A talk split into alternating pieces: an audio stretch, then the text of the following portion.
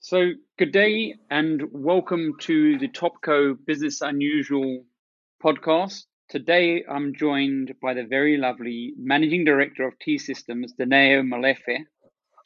Um, welcome, Daneo. Thank you so much, Ralph. Thank you. So, we're in some interesting times. No doubt you're at home, locked locked in. Yep. How are you finding it? Well, I must say the the first we went remote about a week and a half before the country went remote. So okay. It took me quite a while to adjust to working from home. Previously, I had been working from home a few days, let's say like a day in. Once every two weeks, I would work one day from home. But just the physical act of being in one space for a long period of time, confounded, not being able to move, not being able to exercise, this was very, very difficult. So eventually I, I've adjusted. So yeah, I think now um, I have a rhythm. I, I have I have a rhythm. I know how to deal with it. so so yeah, it took a while. So in your rhythm, Is is walking, running, cycling part of that rhythm? Yes. So before we went to level three, I was doing online gym exercise. So wow. As soon as we got to level three, I was like, yay, I can go back onto the road. So I go on the road in the mornings. So that has just been amazing to be able to do that. So yeah, that's, I mean, it helps me a lot to be able to exercise. And do you do you run like in events, or do you just run to stay sane? Just to stay sane. to stay sane. Okay, so you're not doing marathons or half marathons or crazy stuff like that. You you more just keep keep a little bit fit and keep the mind ticking over. No, you know, I'm not a, a natural runner. So for me, it's just being able to exercise and stay fit. What I really like doing is uh, your martial art type of things. Virgin Active has a boxing class. I love that. So that's my favorite thing to do. I like kickboxing. So as soon as, you know, we are able to go to gym, that's the type of stuff that I do. But now that we can't do gym, and even if I go to gym, occasionally I do the road thing. Yeah, so I'm not a runner. I just like to be jogging and keeping fit. Oh, wow. Interesting. And um, how you found it not having easy access to family and friends? Are you, is that, is that hard? I think so. I think that it was, you know, I, my, I have my two sons, so, and they are grown, so it's nice to have them in the house all the time, uh, mm. although I am busier as a mother. But would not seeing like my mom, my sisters, that's, that's been difficult. So, of course, one does video calling, you know, it makes a difference, but it's not easy not yeah. to see people over a period of time. Yeah, for sure.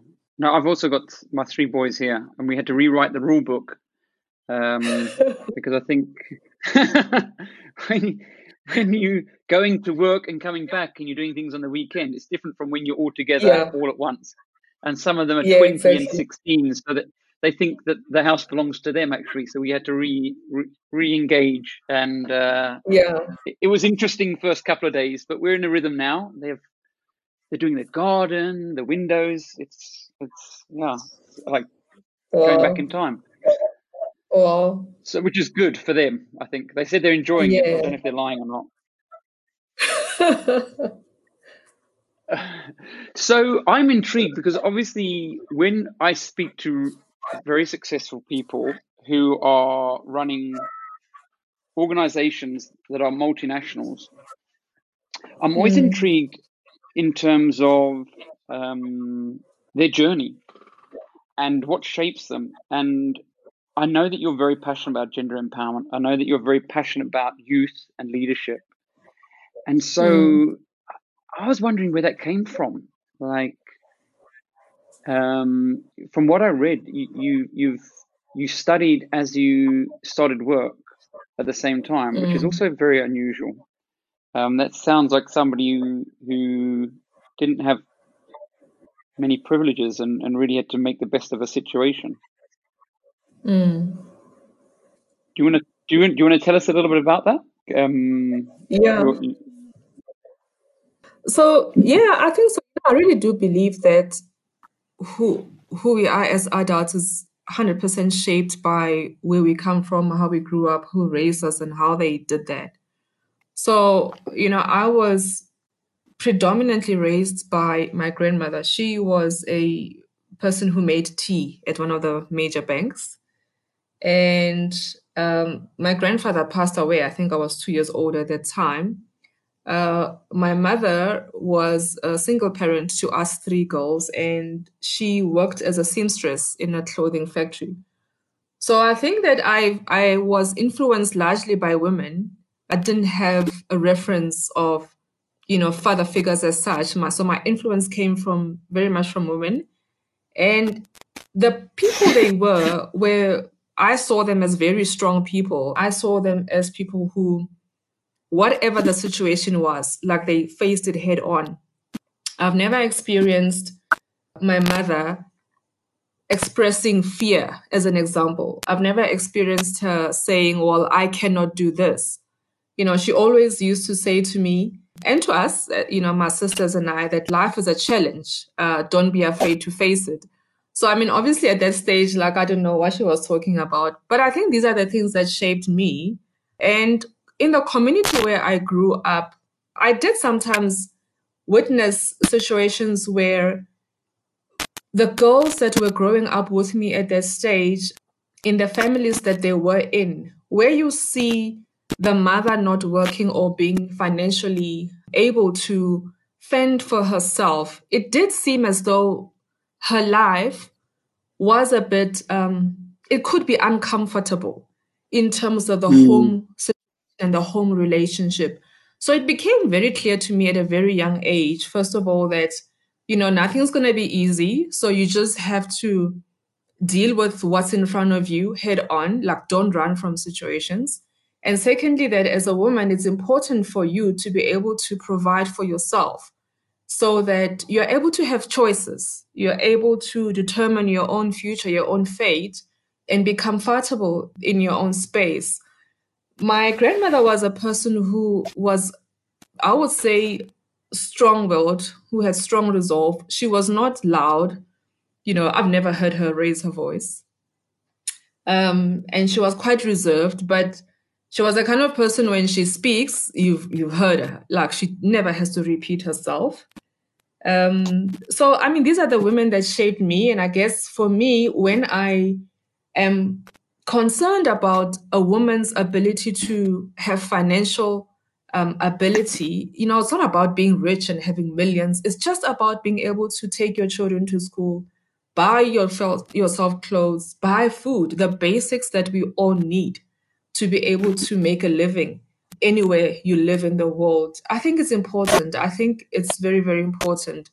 You would have seen now with COVID that things like gender-based violence have increased substantially in the home. Now, you would think that, oh, well, when we are all locked up together, relationships should be improving, but apparently not. But and and apparently without alcohol as well. Exactly. So for me, these would typically probably be women who, um, the situation before COVID from an economic perspective was not good anyway. Now you are in this situation and you're probably, you're forced to stay in it because what choices do mm. you have? Um, and I think it's just choice is a very important thing. You know, for every human being has to have a choice. The only person who, yeah, everybody has to have a choice. Yeah, that's my view. So, I mean, you, you made some great choices, obviously, to get to where you are. And I'd imagine you made some not so great choices, which um, you you probably learned from. The the choice mm. to study while you were working, I mean, where did that come from, knowing that you had to invest in your own education? Well, it wasn't really a choice. It, well, maybe it was a choice, but it was I had to. There was no other option. I had to, because other people might argue, but yeah. Yeah, I guess so. Maybe I could have, yeah, maybe I could have decided to give up, I guess, yeah. But I made that choice because for, to me, I've always been very clear that I I will be able to provide for myself. As a young girl, mm. I was always clear that I will be able to provide for myself. Um, I did well in school, so really that was never a struggle. So I chose to work because there was no ability to go to university um, on a full-time basis. My mother just simply could not afford it. The money was just not there. Mm. So I had to work. I worked as a filing clerk at that time. So it was funny because I was seventeen years old and, uh, you know, I went for this interview and uh, so, you know, people couldn't figure out, you're working at a bank, you're seventeen, what? What does this mean? So I was working and studying at UNISA at the same time. So, you know, that was a lot. To be honest, I never saw anything strange with it. It was just what it was. What was the bank? First National Bank. Really? And is it the same bank that your, yeah. mother, your grandmother also worked at, or was it a different? No, she worked at NetBank. She okay. worked at NetBank. So, mm. I mean, it's interesting. You started off in banking. You then pursued finance. What, what, mm. what was the interest in finance? Because, well, what, what I can say it was a natural talent. What drove me to that? I can say it was a natural talent because that is what I was just good at the whole time. Didn't see any other option. I think my whole inclination, my whole thinking was always around the f- finance, around money, you know. I was the kind of kid, if somebody shows up and says they got a job, I would ask them how much salary will they be earning. So I think money is always, it was just going to be my part. Are you good with money? I am. I would think so, yes. Okay, so you, you read all Warren Buffett's books and all that sort of stuff. And are you one of those uh, money gurus, or? I think, I, am I a money guru? I think I am somebody who who is wise with money. Okay. Who, yeah. Yeah. Fantastic. And I mean, Um, you, you sort of moved fairly quickly through the auditing profession, and then you joined Tebe, and you mm. your career accelerated quite a bit there. What, what was that down to? The environment? Was that down to the people you worked with? Was that down to the opportunities that presented itself at the organisation? I, I think it was a combination of these of these items. I think Tebe is, by nature of its diversification, really presented lots of opportunities. It's really up to you to make it work or to not make it work in that type of environment. Mm. I do think that the culture also within Tebe was quite developmental, I could say that. I worked for somebody who was a delegator of note. So it really helped me to be able to do my job, do his job, and in that way, grow quite a lot. Mm. So, you know, sometimes people say, well, I'm here to do this and don't tell me about anything else. But you really miss an opportunity when you come up with such statements, because the more people expose you, the more you learn. And I also think that the environment was, I flourish in places where I can do my own thing. And Tebe was like that. I never felt restricted in any way. I could always test ideas. I could always test solutions. And I always had an audience. The environment was not restrictive in any way. So that was really, really good.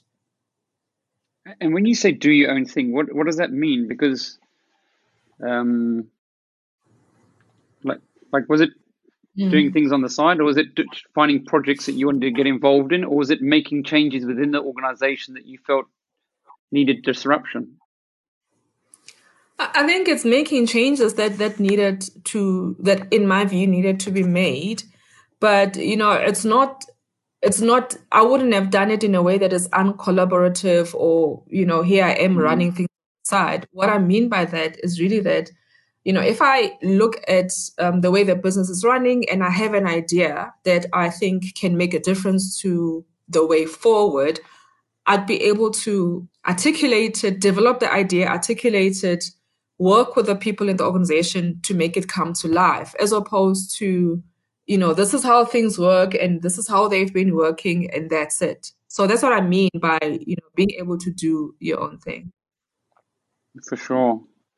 And I mean, obviously there's been a, a massive disruption now, and T-Systems is in many ways at the center of of many of the solutions to the challenges we're facing as both a country in business and policymakers in mm-hmm. government.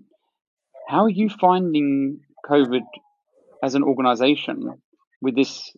I'd imagine you're getting inundated with requests for help. How how is it? Mm. So I think that what we are seeing is that definitely our, the organizations that we service are really struggling. We're seeing that, funny enough, the healthcare industry, private healthcare, is struggling with very much reduced occupancy rates. So this period has really hurt their revenues because of the type of work that they do. Uh, we're also seeing retailers are really struggling. Mm. So I think what we evidencing is that there is risk to everyone. I mean, we you would think that we'll be able to be at the center of it and forefront, and we are, but we are seeing the, the knock-on effect of the risk from our customer base that is coming through. Some of our customers are automotive um, organizations. They're not operating. Some of our customers, manufacturers, some of them are operating at half capacity. So that's really been quite an impact on us as well. We are seeing, though, that from a technology perspective, there has had to be a acceleration, call it, of digital ways of working in businesses. The number two request really is about connectivity. Customers just want, companies just want to be able to know that I can connect from where I am, from my home. My, my employees can be able to connect. We're not going to have dropping lines. We're going to be able to have clear um, sound, and we can just carry on business from where the from the way the employees are. They want to know, is our connections secure? Are hackers not going to invade our systems during this time? So I would say that people are really just concerned about the basics. Can I connect? Is the connection secure?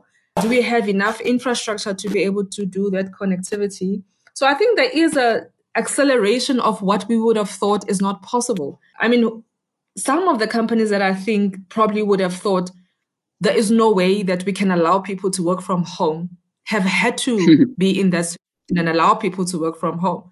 So COVID, I think, has been, the good side of it has really been accelerating and causing people to think differently. And I do think there's much higher productivity. I mean, what I've seen in our organization is that the engagement levels are just so high. We are continuing to sign new customers, even in this time that we are home. We are engaging on digital platforms, on virtual platforms with customers, new customers, even in this time that we are home. Whereas previously, it would have taken weeks to plan an event, you know, and do a whole lot of admin around it. Now we plan it in a week, it's done, people attend. So that's the thing that I think has been really, really good about this period. It helps us to see what has been a comfort zone. And when you're in an uncomfortable zone, how do you really, really super adjust in a very short space of time? So overall, I think that South African businesses are in a very tight spot. I don't think that we have seen the full impact on our economy from this um, COVID impact. And I think some of the industries are more impacted than others. And I think some will take longer to recover than others. I think that consumer behavior will never be the same. I think, you know, if I just think about myself, the choices that I make, how I spend money going forward are really going to be different. They already are different. Yeah, and I think nothing's going to be the same. There is definitely nothing that's going to be, oh, this is what it used to be and we carry on. Nothing will ever be the same. So what do you think is going to be different for yourself in terms of your spending? Like at the moment, I'm just buying really food, I would say. I, I noticed since lockdown, there's not too many mm. other things I've, I don't think we've been able to, but mm. do, do you think it's going to be more like, as you mentioned before, like when you were younger, you just did the basics and, and you realize that those are the most yeah. important things. Do you think it's about going back to a simpler life, or do you? Mm. You know, so I'll speak as a female consumer. What are the things that I used to spend money on? Nails, super important. Now I've gone without nail polish for quite a while, and I'm thinking, I'm not so sure if I need all of that. My dressing room is full of clothes that I'm not wearing all the time, so I'm not so sure I need all the shoes that I have been consuming or buying all this time. I've been cooking regularly, so I'm not so sure that I need all the takeout or all the dining out. Am I really going to buy a whole new car anytime soon? Mm, not so. I don't think so. You know, these are the things that I, I think my decision to buy anything now is going to be based on, do I really need this? Where am I going with it? For sure. So, yeah. so I, I almost feel the same way, you know. Um, so before lockdown, I actually went to Indonesia for about a week. And we go mm. there, we go to quite a remote place, and we go there basically because it has nothing. Um, there's no shops, there's nothing. You you sort of, um, it's like going back in time one hundred years. But wow. actually, I, I love it. Yeah, you got you like got a broken up scooter that you drive around, and you and it's and you're on a you got flip flops and a, a t shirt on, and and you're almost free of everything. And it's so, yeah. in a way, rewarding because you get to know yourself. You don't real, realize how yes. dependent you are on these other things. But at the same time, the effect on the economy and, and, and an economy and a free economy of creating goods and services. I mean, what's the impact of that? Because there's many organizations who require us to buy these things. Are, are you seeing that they're going to have to change the way that they produce, or? Well, I have two thoughts on that. I, I think that there is a rethinking. My view is that there is a rethinking around where we, we buy goods from as South Africa. You know, I think that mm. um, organizations that have a large dependency on imports do need to rethink, because as we've seen with COVID, your supply chain can be interrupted overnight and you just really just stop. So I, and that to me represents an opportunity for local suppliers, mm. for smaller businesses, for entrepreneurs. So I think that is an opportunity, and I think industry will have to rethink about where do we source product from. I also do think that it does present an opportunity about, you know, customer or consumer engagement. Just, a, you know, if if I'm talking about a business to consumer type of organization, it does represent an opportunity about how do you engage me? Because, for example, if I go to, to the question of what are the basic needs? Okay, so my basic needs four months ago was a very good car that is reliable. It was all my nails have to be done, my facials and everything else. My basic needs had really evolved over time from yep. where I grew up. yeah. yeah. Yeah. They were not so basic anymore, right? It was all relative now, what's basic. But this period has redefined my basic needs. It really has taken me back to reality. So mm. I think that that, also, that in itself presents a challenge to the whole country, this whole income gap story. When me and you, whose lives are different from the person in Diepsloot or Alexandra, me and you can get on a flight and, you know, go to Indonesia, go to uh, Paris, mm. to think too much about these things. But today, my needs and their needs, not, not their needs, the, the needs of a person who lives a very basic life in Diepsloot are the same. We both need food. We both need security in terms of our health. We both need safety in terms of our health. we have the same needs. We both need our kids to be able to continue to learn while we're at home. So I think the opportunity for the country is, and for the government, is to really rethink how industry works to be really, really more inclusive, to really, really open mm. up opportunities for much, much more people. It is an opportunity for the banking sector to really rethink deeper about the so-called risk uh, strategies that ask you for ten-year for or five-year forecasts before you can even cough and talk to them, you know. So there is really an opportunity and a need to for all of us to rethink how we do things, because this economy cannot sustain this huge gaps of people who have money and who don't. It is unsustainable. It's not going to work. I mean, one of the things that's going to change that is obviously skills and the transformation of skills.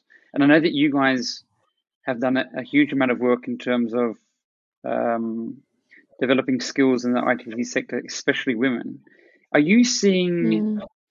are you seeing that, uh, that the skills that, that you have trained, are you seeing that changing now in the near future, or do you just see it being amplified?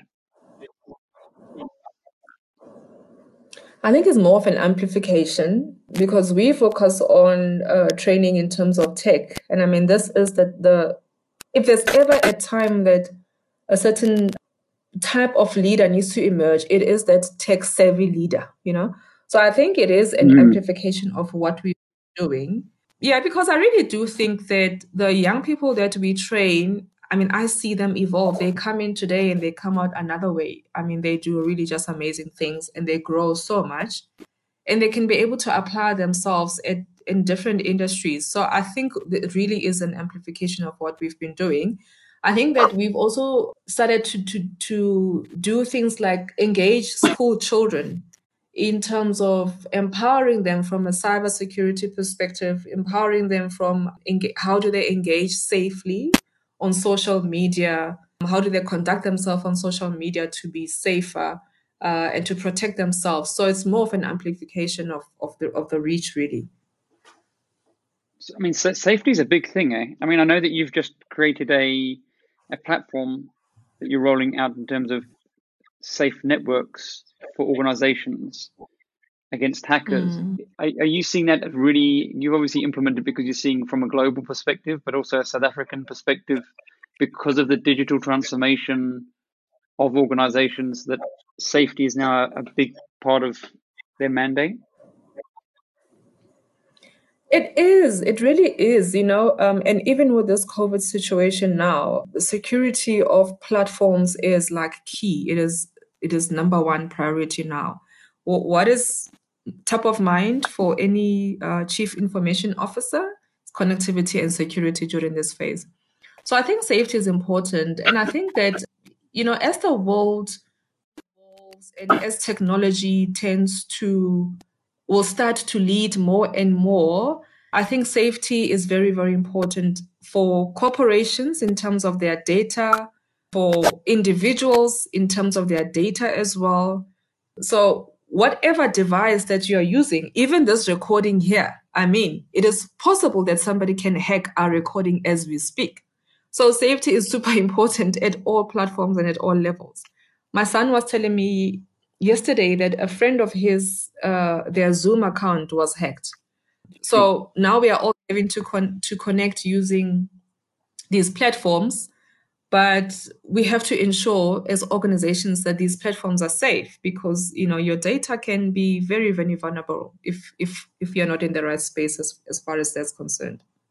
So I, I suppose w- with connectivity and the changes in, in so, sort of this V R world, virtual reality world, mm-hmm. um, obviously five G is going to be a, create a big impact, because, you you know, it's going to mean that videos are going to be clearer, and we're going to struggle even more to know the difference between what is reality, what isn't.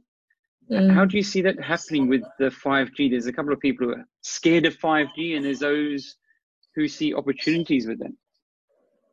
Yeah, I mean, I've I've definitely read quite a bit of um, conspiracy theories around five G, um, but I will I will stick to this is what I think will happen. Really, I think that we already started with the whole thing of um, A I and, and machine learning and uh, connected devices, you know, under the where we are now with the four G regime. I think five G is really just going to exponentially accelerate that. We're going to be able to connect much, much more devices. I think the whole thing of virtual reality is going to be enabled at a much um, greater pace by five G.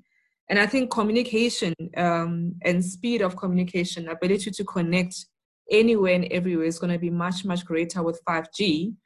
The thing that I think we need to be aware of is what are the security and privacy implications of all of that mean to us as individuals, to organizations.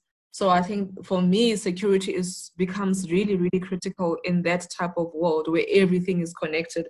How secure am I? Where is my privacy? At which point um, does my privacy then become infringed upon? If you just have to think about governments and the behavior of governments around citizen data.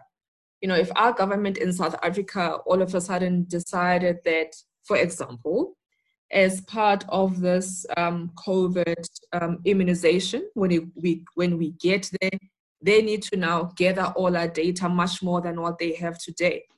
At which point do we say, well, do that because we are interested in the general safety of everyone? At which point do I say, no, you can't do that because now you are over my privacy? So I think for me, the big thing to watch for in terms of five G and the acceleration of connectivity and the device connectivity is really around security and privacy of, of people. Yeah. I mean, we've, we've got the, the, the Poppy Act coming into play now. Mm. How, how, I mean, I, I get the sense that in Europe, it was very widely implemented and there was a lot of organizations who couldn't work for other organizations and compliance was very strict. Mm. And, and I get the sense that with the promulgation of the Act and implementation now, that mm. the same level of priority to how strictly we roll it out isn't quite there at the moment because of COVID, or, or are you seeing something different? Are you seeing that it's going to be a big impact on top of COVID? I think that um, it will probably vary from country to country and, and you know, people's reaction. It also will be informed in some ways about how far from a technological advancement um, countries have gone.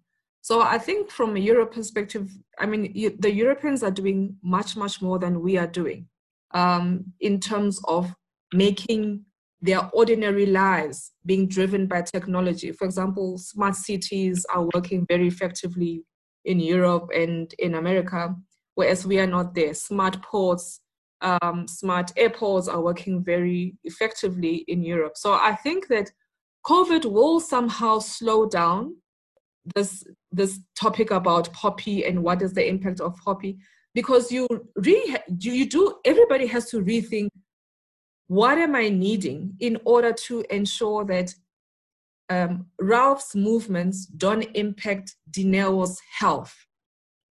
This thinking must happen. To what extent my need to know that Ralph's movements don't impact Daneo's health? At this, to what extent will this now influence what I now deem to be private and not private anymore? So in my view, it is possible that you would have to rethink what does Poppy mean in this world of COVID, um, and you can't change it overnight.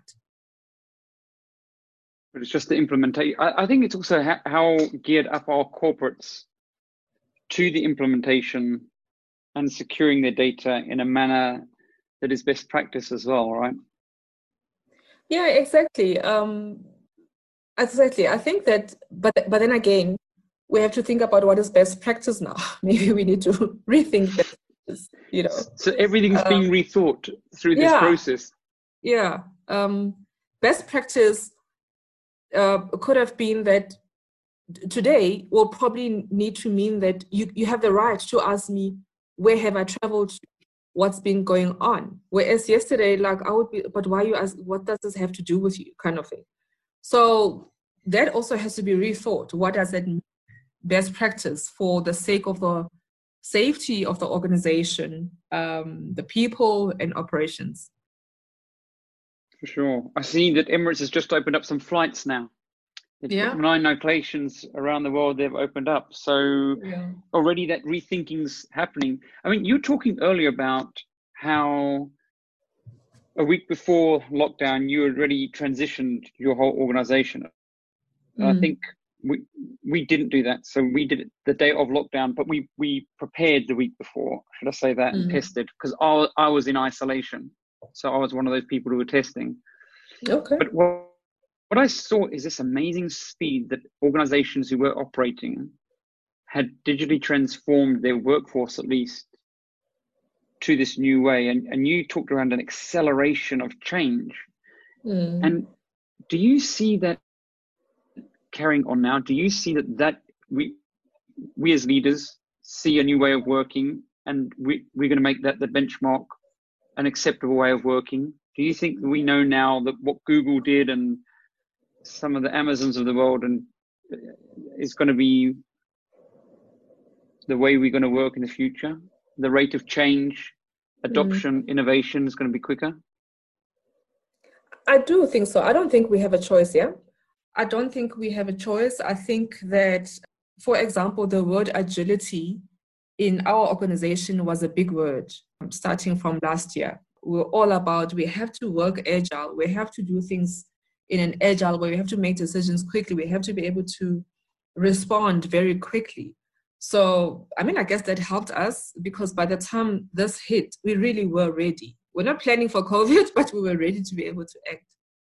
So I think leaders do not have a choice. I think what, certainly what COVID shows us is that there is swan events. When they happen, no one has control over them.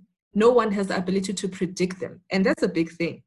The inability to predict when what can happen is something that we as leaders want to be able to do all the time. And therefore we put in these risk management frameworks and plans, and we present to our board of directors, this is my risk, red, orange, yellow, and green. There is no way any risk register could have had COVID on its list. There's no way that anyone could have had a swan event. Most organizations didn't, in my view. So I think that we certainly cannot go back to a way of business where we kind of wait for what's coming, kind of react to what's coming. I think we, we're going to have to be a bit more foxy about how we do things, uh, be a bit more, yeah. Foxy, you mentioned that. I did a podcast last week with um, Clem Sunter, and we spoke about this very thing. Yeah. How leaders have to be like foxes and agile and yeah. adaptive. And, yeah. and I mean, maybe it's part of the personality traiting now in terms of leaders, is being able to act quickly and swiftly and, and you know, moving their ship around quicker than before, certainly. Mm. Some of these ships are quite big. I mean, what do you see some of the challenges for leadership in the future? Hmm, challenges for leadership. Um, you know, I think that from a call it leadership quality perspective, I, I certainly think that leaders are going to have to surround themselves more and more with people around them who are not only, call it business line leaders within those organizations, but also advisory type of people, people who in some ways, you, you I, I think you have, you need people who are going to, in some of their thinking, be a little bit more futuristic, be a little bit more scenario thinking type of ways of operating. So if I, if I imagine um, a board of directors, for example, I think boards are going to have to think about who of us as a skill competency of a skill mix is going to help us with that scenario planning. It's going to help us with that futuristic thinking. It's going to help us with this, what is this new normal shape like? It's going to help us with, okay, when five G is now fully fledged, what does this mean for our business, and how do we, how do we prepare? So I think the challenge for leadership is to be a bit more broad-based, shared leadership, shared thinking, inclusive, not so much of a power story, but much more of a trust and a taking along story. Because no one has a, no single person has the answers for anything. I don't believe so. It's almost leveled the playing fields in terms of expertise and experience, because with this, no one's actually ever gone through anything like this, no matter what yeah. level of the food chain there are within an organization or society. Yeah. I suppose what it does, it resets the the data points almost, best practice, everything. Everything seems to be reset to a new normal. Yeah. And what do you see the, the impact of COVID on business being in the long term post-lockdown? I think if I look at South Africa specifically, I mean, apart from, you know, needing to rethink customer engagement, uh, customer behavior changing, I think that some of the sectors like the property sector, especially in relation to how that sector relates to retail businesses, is going to be super different. Um, I mean, I think we're already seeing it when people say, sorry, we're not paying rent. So, I've, you know, I read the other day, Australia has now issued some type of legislation to regulate how landlords are needing to behave during this COVID situation in order to assist tenants. So I think the property sector is going to be hugely impacted, needs to totally rethink that engagement model with their tenants. I think that as a country, we're going to have to rethink about our sources of um, inputs in terms of our materials, because I, I do think that the less we can depend on imports, the more we can realize the so-called industrialization dream that the country and the government had. Um, and it opens up opportunities for small businesses. I think that much of what we see in terms of the dynamics between the United States and China will have an impact on emerging economies such as ourselves. You know, these are two superpowers, you know, debating on who's bigger than who, and all of it just plays out on the rest of us. I think that Europe, my opinion with regards to Europe, with its uh, population, uh, call it, with its aging population, I think that COVID does highlight a gap with regards to that, because, you know, the older the population is, the more difficult it is to start thinking about how do we sustain uh, the economy, how do we sustain the country. Of course, European economies are superpowers, super established and very solid compared to emerging markets. But I think that for me, COVID does create a risk in terms of those economies and their populations and what, what it means for their future. So those are my thoughts on, on where we are as a country. I think that our healthcare system and our education system is very clearly, I think, saying as a country that we are not happy about our education system. And I think if there is no fundamental change in education and the leadership of education in this country, I think that is the one thing that can bring this country to its knees, to be perfectly honest with you. I don't think that the rating can bring us to its knees, to our knees. Yes, it has an impact. I don't think that the downgrading can do that. I think that education and failure to fundamentally shift the game in education can bring this country literally to its knees. And today, me and you can talk about our kids doing online learning, but who, which kid in Pampierstad or Kroonstad or whatever stad it is, is able to log on online, have a parent who can supervise that? I don't know. Yeah, I think I think education, or certainly skills, is going to be the divider now in the future mm-hmm. in terms of wealth creation and entrepreneurship.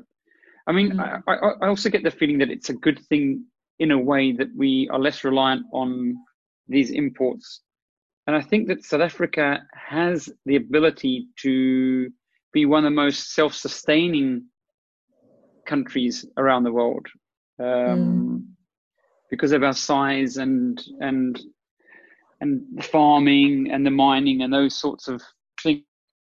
It's just now diversifying into getting back into manufacturing, I suppose, and some of those other areas. Um, exactly. So, so and understanding what our core values are as a country and our natural resources. I mean, w- one of the things that that I see a big opportunity is entrepreneurship. And I know that you've dabbled in entrepreneurship yourself. Mm. What what do you see? How do we how do we create more entrepreneurs in South Africa? How do we drive a culture of entrepreneurship? It seems to be that there seems to be a, a big reliance on corporates to create jobs, and I, I can't see that in the future. Yeah, being realized. Yeah, no, that's true. I mean, um, you know, if I just maybe reflect back to things like when the economy was a bit more open and inclusive, when the whole thing of uh, B E E or B E E transactions started, they started off as a little bit one-man, two-man shows. Then, then over a number of years, opened up to be more community-based, more inclusive. But I think at the center of it, even in this period of evolution of who is an entrepreneur, even in this period where entrepreneurs are the guy and the lady at the street corner selling the mask as we see it today, selling um, cell phone charger connectors as we see it today, I think at the center of it is just ability to access capital in this country. And I think that, pardon me, our country has not evolved in, in terms of what is an entrepreneur, what is a small business, and how do you support it effectively? I mean, I remember that even when I I was involved in this franchise business that friends of mine and I had, I mean, we were in our twenties, super idealistic, we thought we were conquering the world. To get funding in that environment, it was not easy because the things that we were being asked for were just simply not there. If you're trying to start a business, you're being asked for security. Security for the ordinary person is their house. Now, how do you ask me to, you know, risk the future of my children? We can call it skin in the game all we want to, but I think that there's a point of middle ground that from a between capital and between business, cap, source of capital and actual business launch, we are just not seeing. In a way, we are disadvantaged as a country because we don't have those so much of that angel investor type of um, schemes going. We don't have a lot of a diverse amount of rich people who can put their money in businesses as private equity and then pull out when they've made their money. We don't have all that. So our reliance is really on the banking sector and on the government schemes, be it through the I D C or the D T I. That's where our reliance is. But I think these sectors have not found a way of bridging the gap between what I'm asking for from you. If you're telling me that you want to start a, a business that um, manufactures protective equipment for nurses versus where you are as a startup entrepreneur. How do we just create a middle ground for risk management in a way that does not stifle this this um, entrepreneurship thinking? I think we have a lot of people with ideas. They are all simply just stuck with no source of capital. Mm. But I mean, it's amazing how the government was able to raise five hundred billion over this period. If they were able to do that now, and, and they were able to do that before, um, and invest in entrepreneurs, I, I almost get the feeling that that's one thing we need to drive entrepreneurship. But I, I wonder how many people within government policymakers have had businesses or, or worked in business, and and it's almost, I think that there's a fear that because so many businesses do fail. But if we support them properly, no no one wants to actually go and fail. And yes, they might fail mm. the first attempt, but generally, it's like anything, it's riding a bike. The second, third time, you get better at it. And mm. it's part of the cycle, but you're investing actually back into society and the confidence. And so it mm. is a long-term thing. It's not like a short-term repay the money. It, there needs to be some level of in, free interest for the first two years or three years.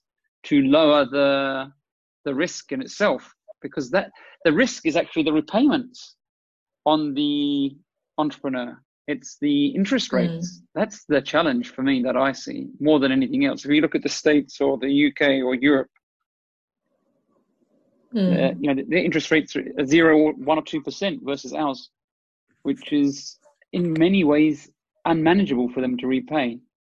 Um, so, I mean, the, the other thing is that you're obviously very passionate about women, and, and we've got a whole program that we do around women and top women, and so I'd be interested to know why you're so passionate about it. I mean, from what we see internationally, investing in women and gender-empowered organizations, not, not only do you get a higher return on investment, but you get a greater chance of getting your money back if they do fail, and the chances of failing is less. Mm. What are you seeing? I mean, what, what you, you're very passionate about mentoring, investing in women networks. What are you seeing? You know, I, I think that, um, first of all, our population is minimum fifty-one percent women. Okay, so this means these are half of the population to which companies sell to or can sell to are women. So I just think it makes economic sense. You cannot have half of your market or potential market not having financial resources to be able to buy your products. That this doesn't make any sense. Who's going to buy your products? You're losing half of the of the of the um, population in that regard. So to me, it just makes financial sense. I think that Africa being Africa, and sometimes I think the world, it's the world is not an easy place to be a woman. First of all, now we can get into the race thing and go on. The world not an easy place to be a woman, and I think the more that we can uh, be able to facilitate and to um, structurally support the growth and the ability for women to have opportunities in an unlimited way, whereby the choice is theirs as opposed to a system imposing choices on them, the better we are as society, as humanity all over the world. I think that if you just think about yourself being a man, if you had to say to me, the person who had the most influence on you has been your mother, truly, I would not be surprised. It is what I expect. And so what you want is to have a society where these people who have the most influence on humanity actually are able to be healthy financially, socially, emotionally, physically, in order that society in totality is a much better place. So really, to me, it just makes sense. So I think that from a young people perspective, we still have quite a long way to go. I think that if I just look at, at the dynamics in our, in our townships, we still have quite a long way to go. That's why I think if we don't fix education and the issues around education, we're not gonna go anywhere. I really just don't believe we can. It's not physically possible.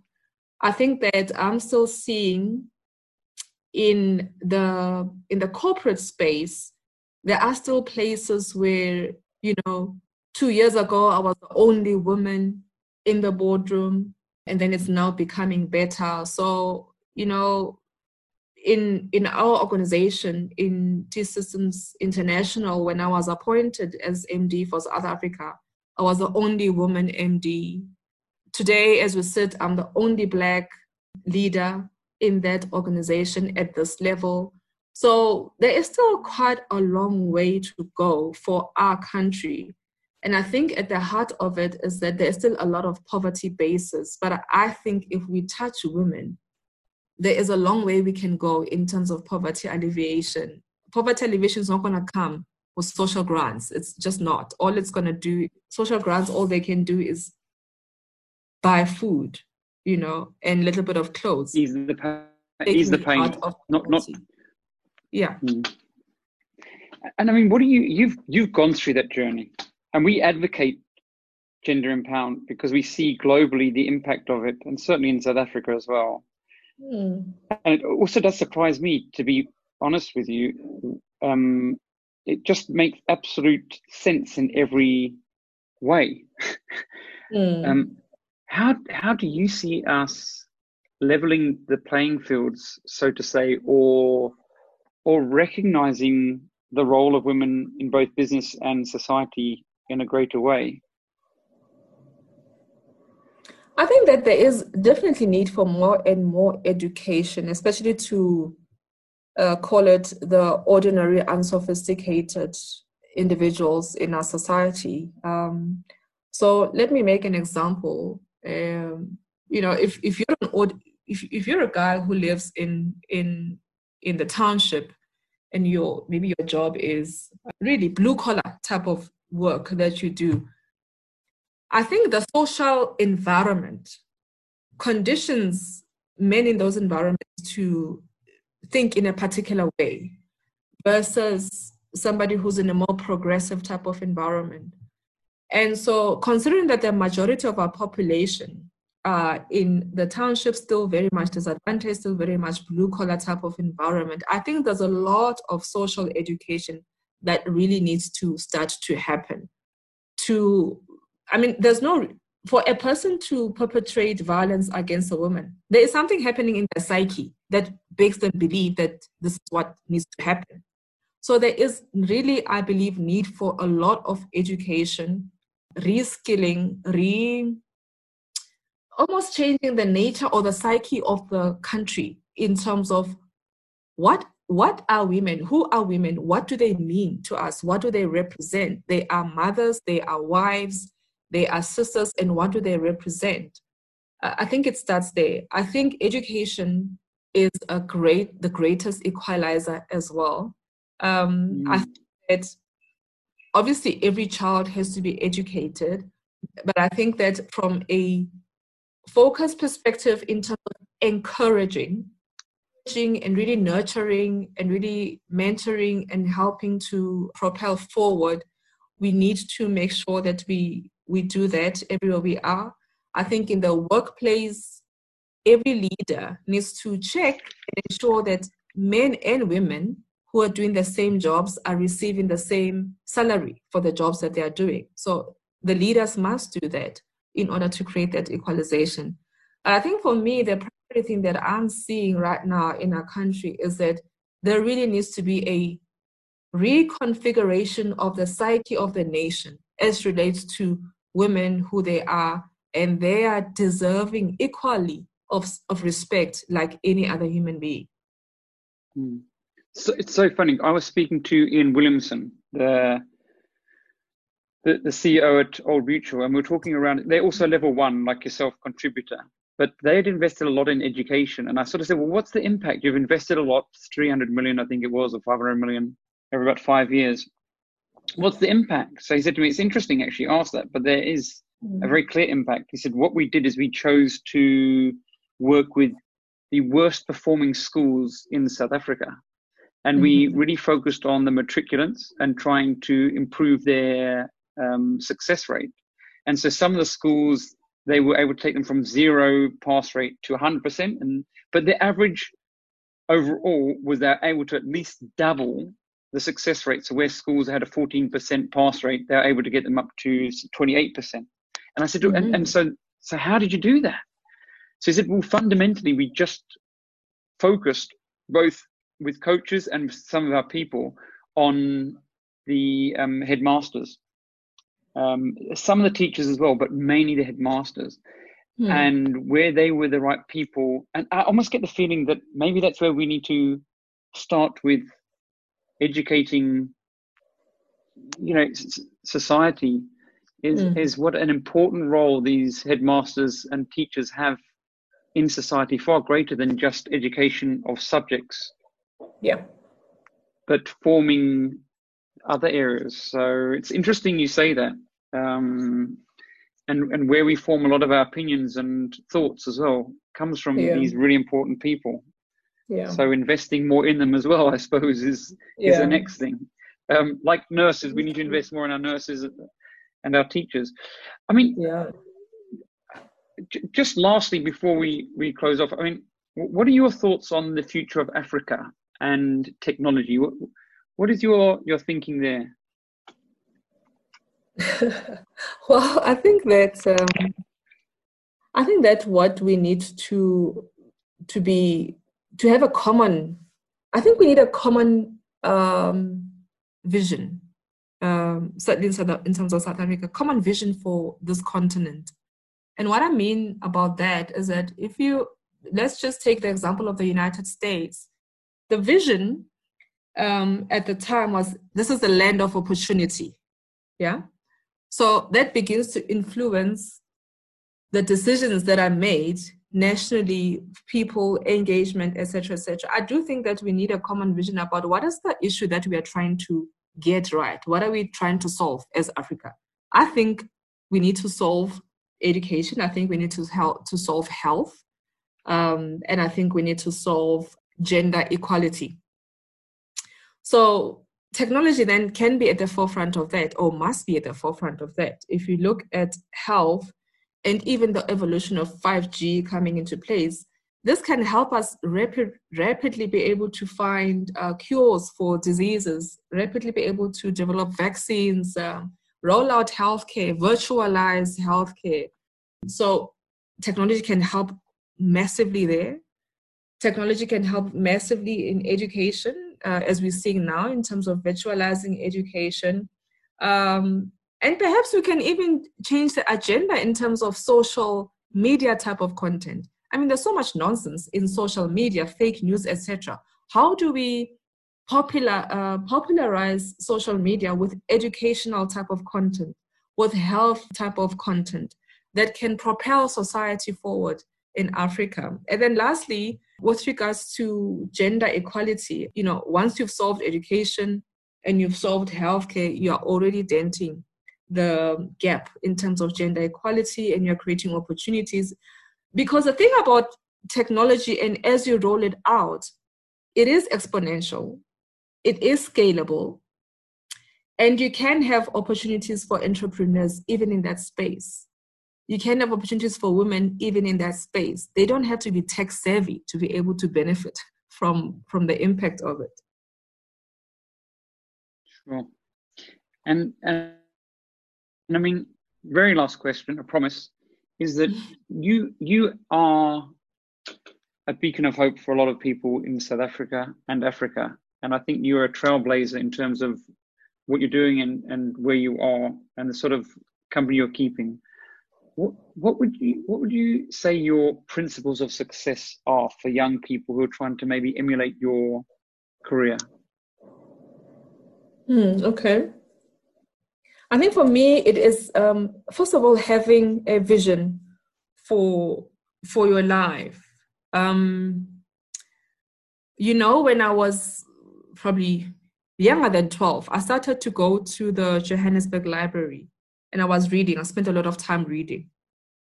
I think from that reading, it opened up a whole different world for me. You know, I would read a novel, and it's talking about this lady, this is the life that she has. You know, it opened up an ability to dream. Oh, wow, I could have that. Interesting. So I think that develop a vision for your life. What is the life that I want to live while I'm on earth? We are here for a very short time. Um, so that's the one thing. I think the second thing is to realize that there really is only one of you. There is absolutely nobody else who is going to be Daneo. Never before I was born was there someone like me. Never ever, once I'm not in the world anymore, will there be ever someone like me. So realizing that, then get yourself in a place where you think, how can I make a contribution to the advancement of mankind while I'm here on the earth? Then really focus on that. What, why am I, what's my vision for my life? How do I use my own uniqueness to make a contribution to the advancement of mankind? Lastly, I think it is hard work and, and determination. You know, I think that in this, one thing about this age of this, where, where I grew up, you know, you had to make things work. Today's kids are more uh, thinking things are gonna fall onto their laps. Doesn't work that way. Um, hard work and determination has never killed anyone. Nobody ever dies of being determined, unless they're doing the wrong thing, of course. Yeah, so that, that, that's Daneo, really what I, I I really want to thank you. I think that um, talking to you, I get this strong sense that we are connected. But um, once we get out of this lockdown, I'd love to come visit you and, and go for a cup of coffee or something, because it was it was really amazing to speak to you, inspiring, and yeah, and I think you're a, a great, nice person. So you know, best of luck to T-Systems. No, thank you. Thank was, you very much for your time. Thank you. It was really good to talk to you, and I, I really look forward to that coffee.